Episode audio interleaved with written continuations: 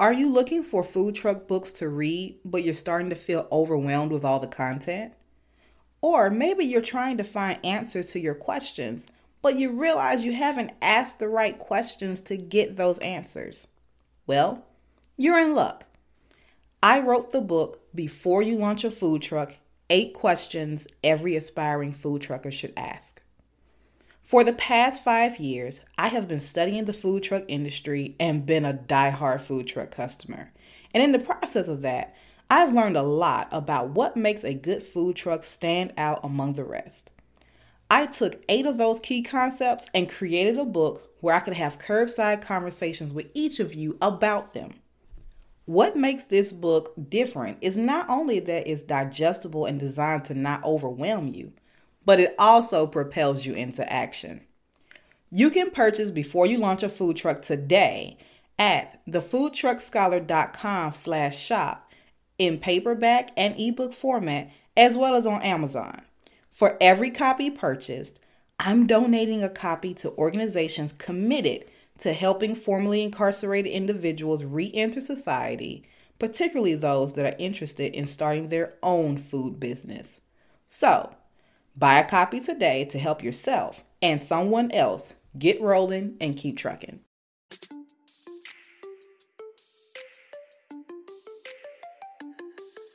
What's up, everybody? Welcome to the Food Truck Scholar Podcast, brought to you by BGT Gifts. I'm your host, Ariel D. Smith, and I appreciate you for choosing to kick it with me for yet another episode. I know one of the major takeaways people often get from my show when it comes to starting their food truck is to step out on faith and do it.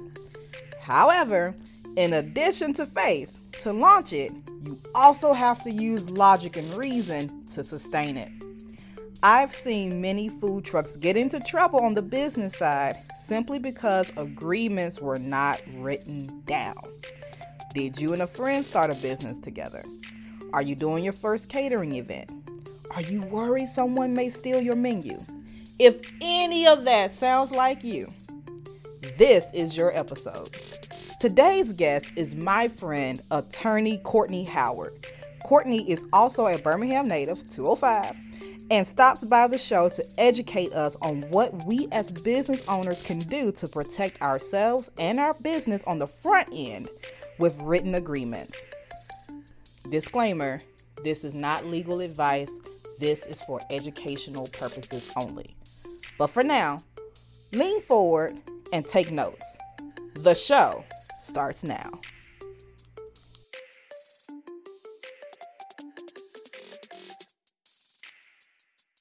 This is why I love the Food Truck Scholar podcast because I get to bring on my smart friends. And today we are talking about preparing your business for contracts with Courtney Howard, Esquire. How you doing, love?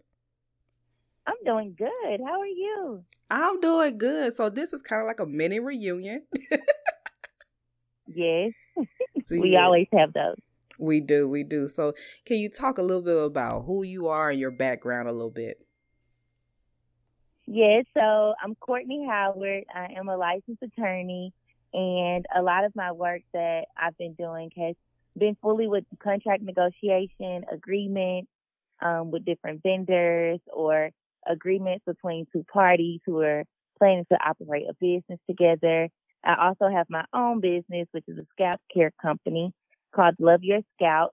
So that also helps me be able to provide advice to people with businesses with me both having a legal background and my own business. I also just on the regular just try to make sure I'm keeping up with the trends on what's happening in the legal world, what's happening in the hair care world. Outside of that, that's really all I do. I have fun. I travel. I enjoy my family and all that great stuff.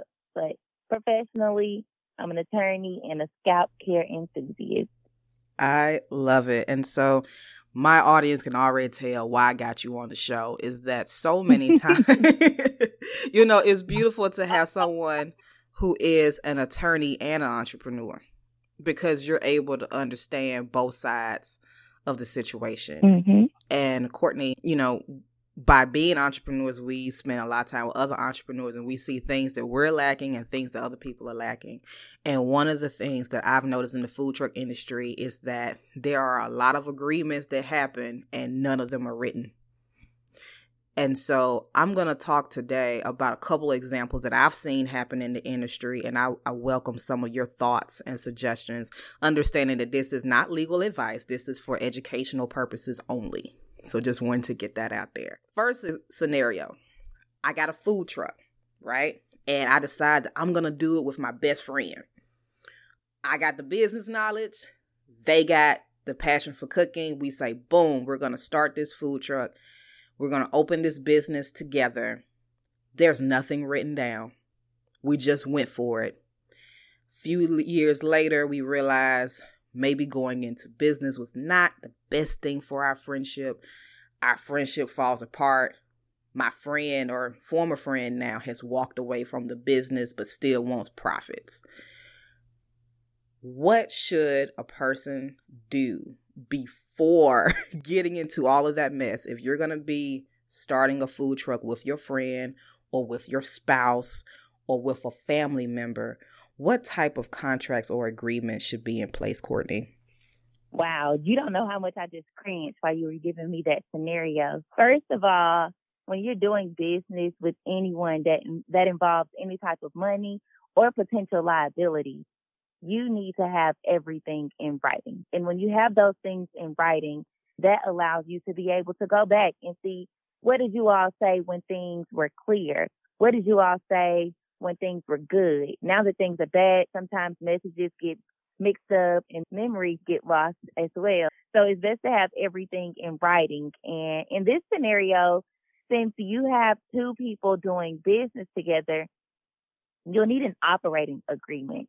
And this operating agreement will basically lay out all of the details of how you want to run your business, what the plan is, how liability falls, how voting falls, how making decisions to, to make new purchases, to sell the business will fall, how dissolving the business happens. All of that goes into your operating agreement.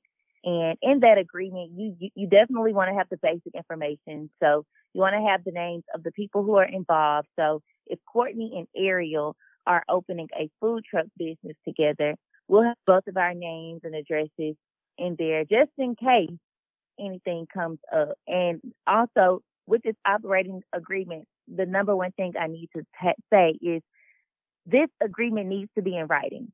Nothing about it needs to be verbal. Everything that you all talk about and agree upon verbally needs to go in writing in this operating agreement. And no additions should be made to this operating agreement without the verbal and written agreement of both parties involved. And at this point, you and your friends are two parties coming together to start a food truck business. Now, along with that, you want to have lay out the ownership rights. So you mentioned in the scenario, your best friend is the cook. He has the background and being able to chef it up, make everything taste mm-hmm. good and mm-hmm. look good. But you have the business knowledge and you might also have the funding. And so since you might bring in the funding and your best friend might bring in the cooking, y'all are giving two types of equity into the company.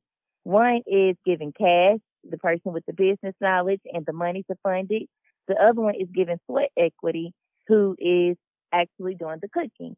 And you can't have one without the other. You can't buy the ingredients to cook the food without the money. And you can't cook the food if you have the ingredients without the chef. Well, you can cook it, but it might not taste good. So you can't really have one without the other. So you all need to come up with the ownership percentage. The person giving the money might think, well, I'm more valuable to the company, so I should get more value from our profits because I'm putting in more money. The person cooking might think, well, I'm more valuable to the company because we won't have anything to sell to people if I don't cook it. So that's when in your operating agreement, you want to break down the percent, the percentage to where it's like, you know, sometimes you see a 50 fee, sometimes you see a 51, 49%, where one person has a little bit more ownership percentage than the other person. And that person with the most ownership position will usually take the most profit. That's what that that, that percentage is for. You also want to lay out how decisions will be made. Do both of us have to agree for us to make the decision? Does one of us have to agree? Does the person with the most percentage have to agree? You want to lay that out on the front end while things are still nice and perky because when it comes down to the back end, if you don't have these things in your agreement, there is an agreement that the court will apply if you decide to go to court about this stuff. Each state has default rules for businesses with more than one member. So the the default will be whatever the state says. And we all know, depending on what state you live in, you might not like what that state is saying. You just want to make sure you have these things laid out in your operating agreement so that you don't have to follow on what the state says. So if you do find out you like what the state says, I would go with that. But it's best to have an operating agreement so that both parties that are in business together can understand what's going on. Something else you want to have in an operating agreement is a profit and loss distribution. Now, with that, that basically lays out who takes takes what. When we profit, who takes how much? Do I take 50 and you take 50? Do do I take 20 and you take 20 and then we give the the other 60 back to into invest in into the business for a certain period of time? You can lay that out. You can have your own rules to that. And if you don't make up your own rules to it, the state will. So that's something you need to keep in mind. Something else you want to have in there is dissolving the agreement, whether you're dissolving the company by selling it so it's been acquired or you're dissolving the company because you no longer want the business anymore. What does that look like? Who do the responsibilities of dissolving the business fall on? Who takes care of the accounting? Who takes takes care of the legal stuff to make sure the paperwork is submitted to the state to make sure it is properly dissolved? Who takes care of all of those different things? You want to have that laid out in your agreement as well. Now, let's say take it a little further and say that your best friend gets married and wants to wants his husband or his wife to to be a part of the company. Now, can best friend just bring bring in their spouse and say, "Oh yeah, my spouse is going to help us with this too, and we'll give her ten percent"? Can that happen?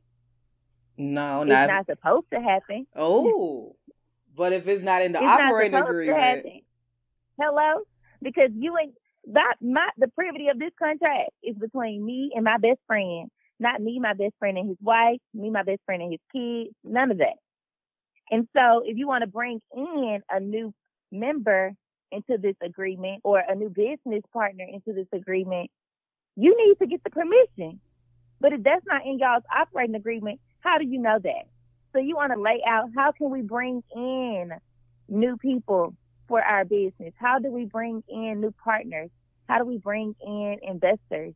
You want to have all of that laid out in your agreement. So I wanted to pause for a moment. So when we dissolve a business, that's basically for whatever reason we've decided that we no longer want to continue on with the business. So that means either I'm going to mm-hmm. straight up close the business or I'm going to sell the business off to somebody. Mhm. Okay. And that you said we have to have a profit and loss agreement. Is that what it was? Profit and loss agreement? You should have a clause about profit and loss within the agreement. Yes. Okay. And now that's something I hadn't heard of before. But it mm-hmm. makes perfect sense because when I was starting a bank account with a new company that I have, and I have a co founder for that, they asked about who owns what percent of the company, who does this, who does that. And so being is very critical when money's involved. Is like who can pull the money out, how much can they pull mm-hmm. out? Because you can look at the bank account. This is not my story, but you could look at the bank account and be like, what happened to the money? And they're mm-hmm. like, oh, mm-hmm. well, you know, I had a, a situation at home, so I needed to pull from here and I'm gonna put it back.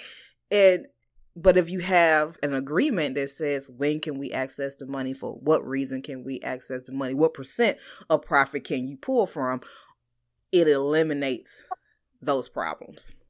And not only not only that, we all know the food service industry um, takes money to make money. You have to buy food to be able to make the food and to sell the food.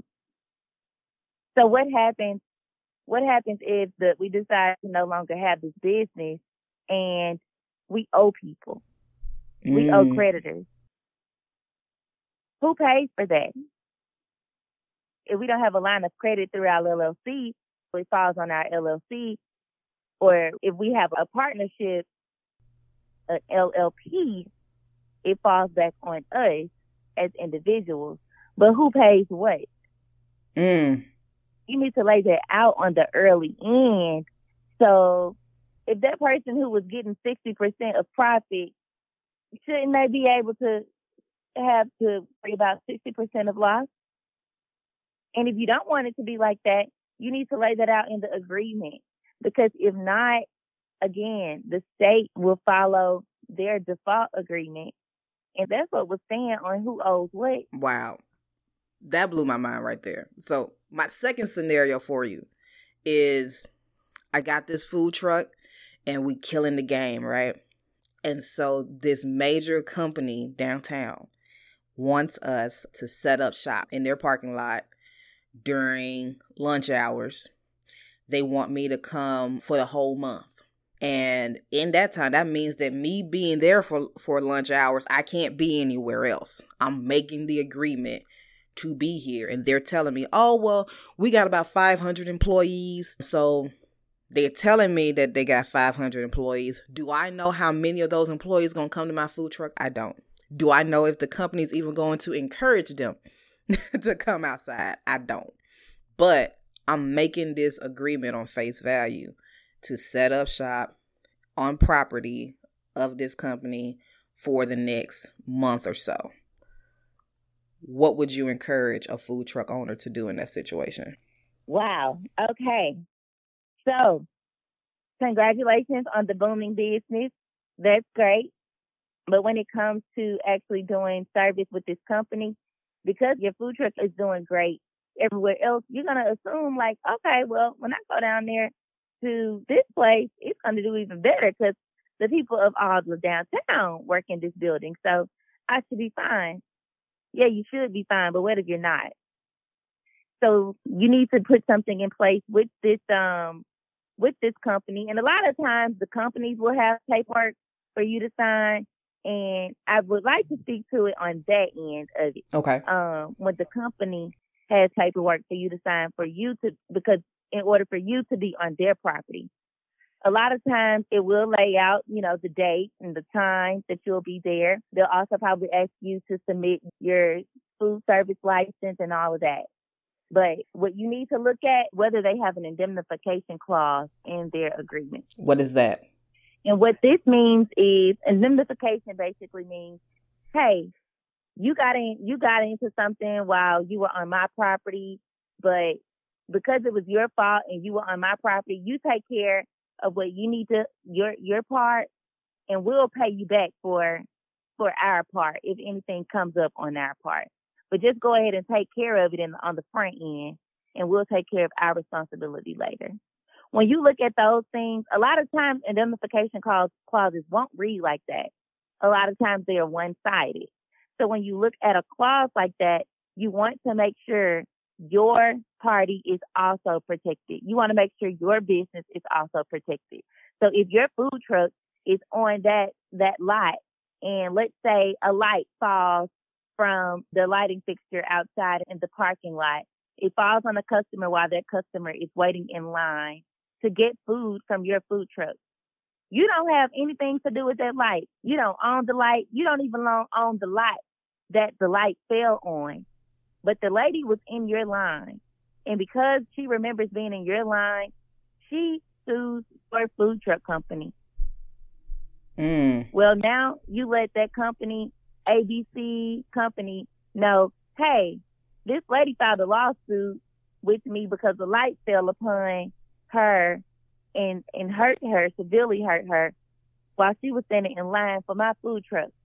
Although it's my food truck she was standing in line for, that light is not my responsibility. That is your responsibility.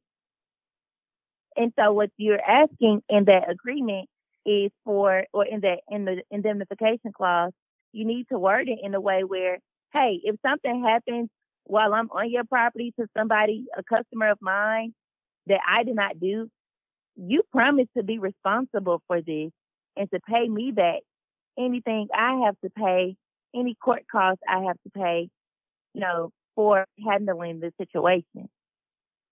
A lot of times these indemnification clauses will be one sided. So you want to read it to make sure that it covers your business as well. And just to give an example of this is I was doing a collaboration with a company and when we got to the indemnification clause, it said party agrees to hold blank harmless for any and all situations. So mm-hmm. that means that no matter what happened, even if it was their fault, mm-hmm. I can't sue them because I'm signing right. a contract saying that I hold them harmless for any and all damages.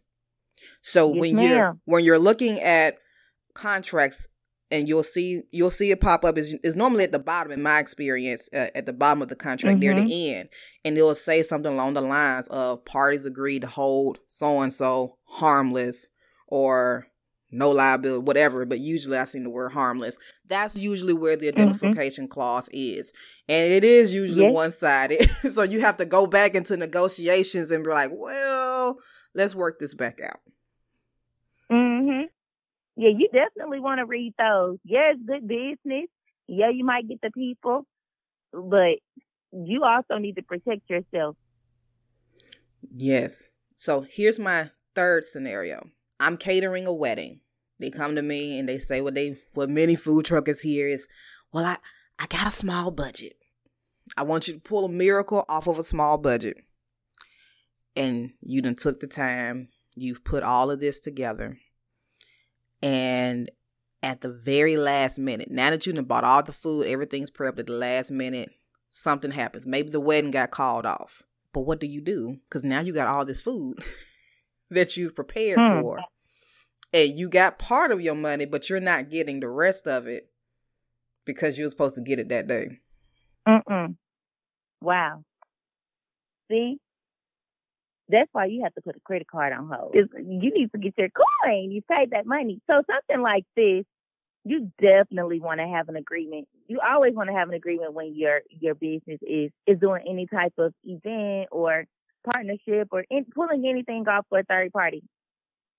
And in these type of events, I mean, in these type of agreements, like an event or like catering for an event, in that agreement, you want to first of all, you want to have an agreement in that agreement, you need to have the business name, ABC Catering, and you also need to have the name of, since this is a wedding, you need to have names of both the bride and the groom so that you're not just stuck with going after one of them. You can go after both because mm. both of their names are on that agreement.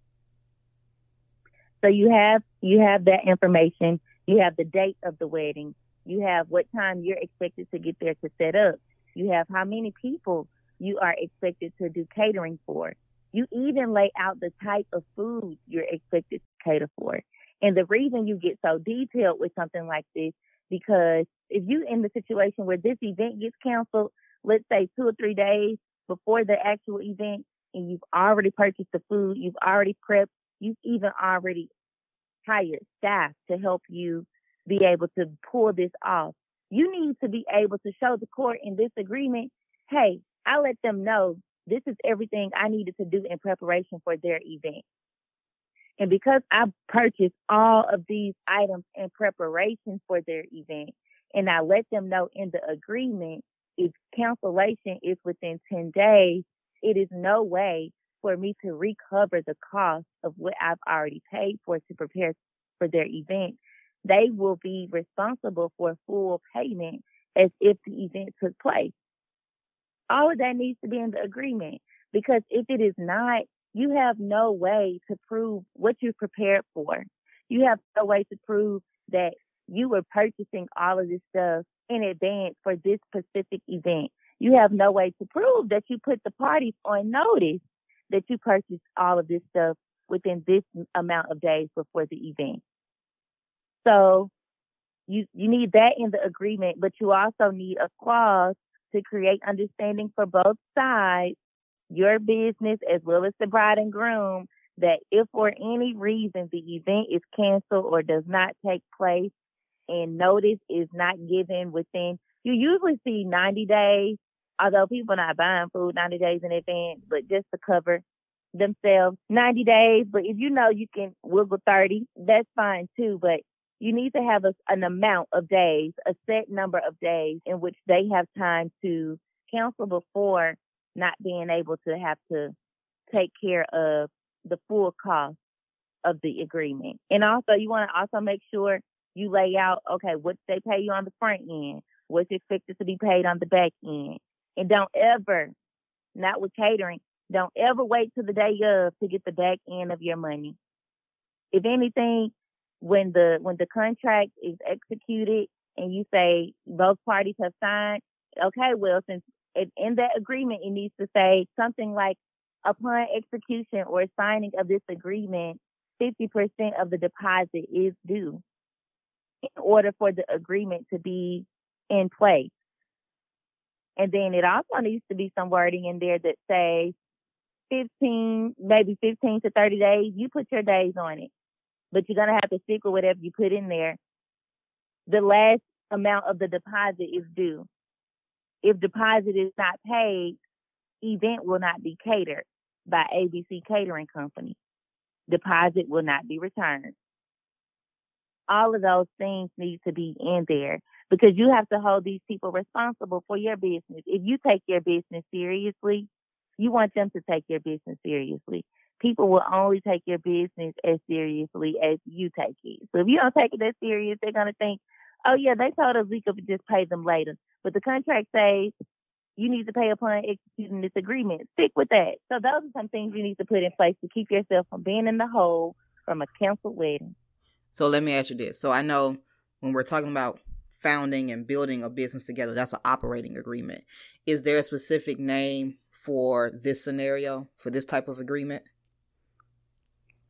Um, you can call it a vending agreement. You can call it catering agreement. But at the end of the day, you're a vendor. Mm-hmm. So you can call it a vendor agreement. Okay. So operating agreement. We got a vendor agreement for this scenario. So this is my final one because I know we're a little bit over time, if that's okay. Mm-hmm. All right, is employees. Now, I've seen this happen with employees. I've also seen this happen with other companies. A food truck is asked by, let's say, a brewery to come in and they want to do a partnership and create a special menu. Somehow along the line, the deal falls through but that food truck looks up and they notice, huh, that menu looks familiar. It's the menu they created. Same thing happens with an employee. Food truck hires a new person. That person comes on, learns the menu to do the job. Suddenly, they leave this food truck. They either start their own food truck with the exact menu or they go to a competing food truck and takes that person's menu to that food truck. Is there anything that we can do to protect ourselves from having our menu stolen? Woo. Wow.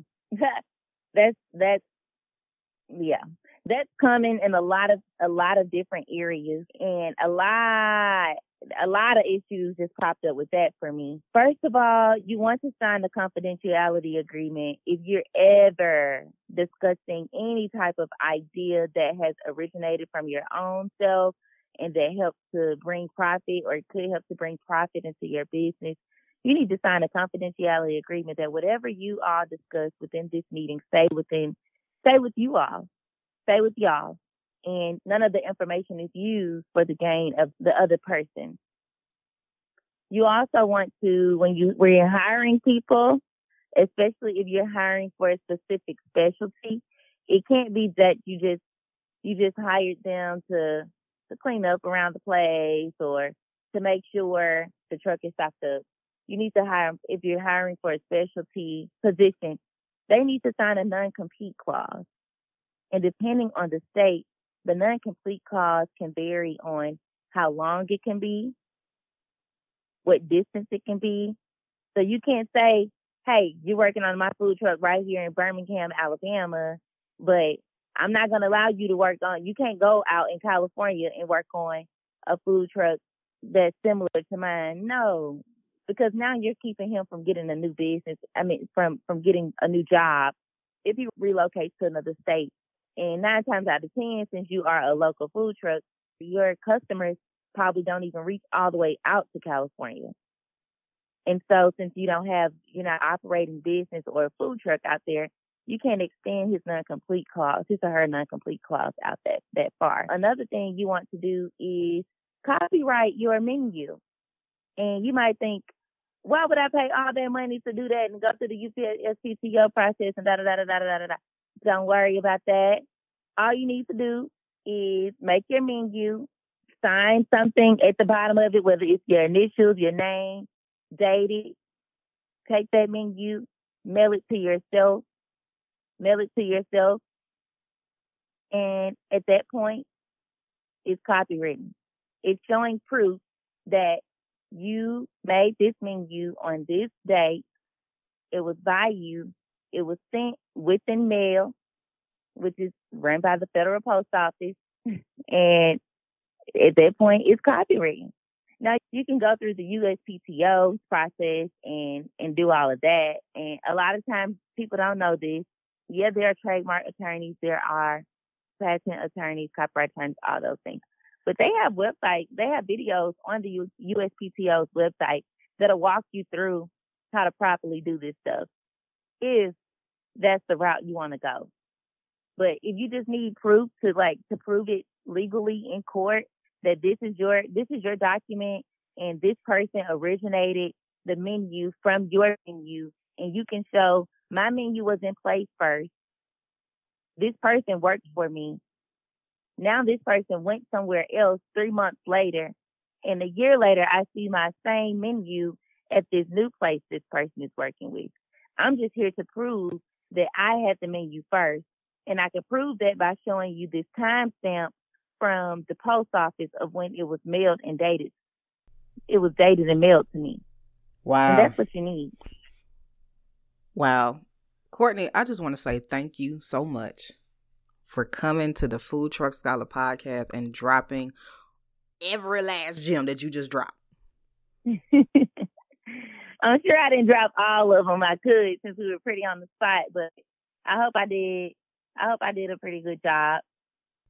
I I think you did more than a good job. We put you in the ring of fire and you stepped up to it.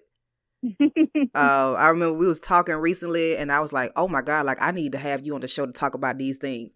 And you was like, "Well, yeah, come on." So I had to bring some ideas that was like that. A lot of them actually kind of happened recently mm-hmm. to you to be like, "Hey, this is this what's going on." So I know that you are selective with the people that you bring on, as you should. But mm-hmm. how can people connect with you um, if you like to connect with me as far as like, you know, getting advice, since this was for educational purposes, if you want to connect me with for advice or even negotiating or reviewing agreements that you have, you can contact me by email.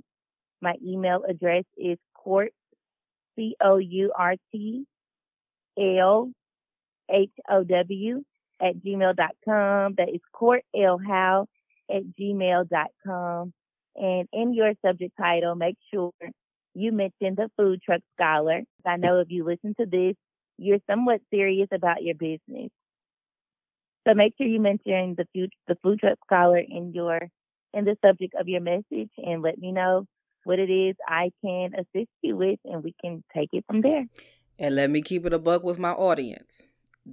Like yes, there is you know consultations however if you're serious i want to underscore serious eh, i.e willing to monetarily invest in what you're going to do.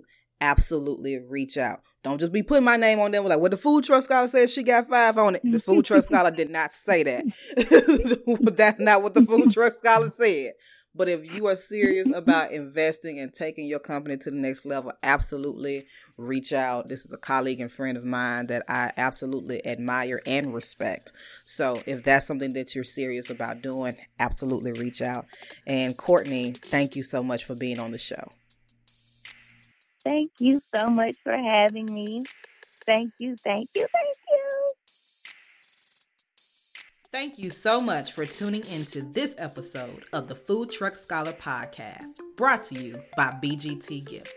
If you're looking for additional content to devour, visit thefoodtruckscholar.com and check out our book, upcoming courses, as well as events. Don't forget to subscribe to our YouTube channel. But for now, I'm Ariel D. Smith signing off and reminding you to buy local, eat local, and support your neighborhood food truck. I'll see you soon.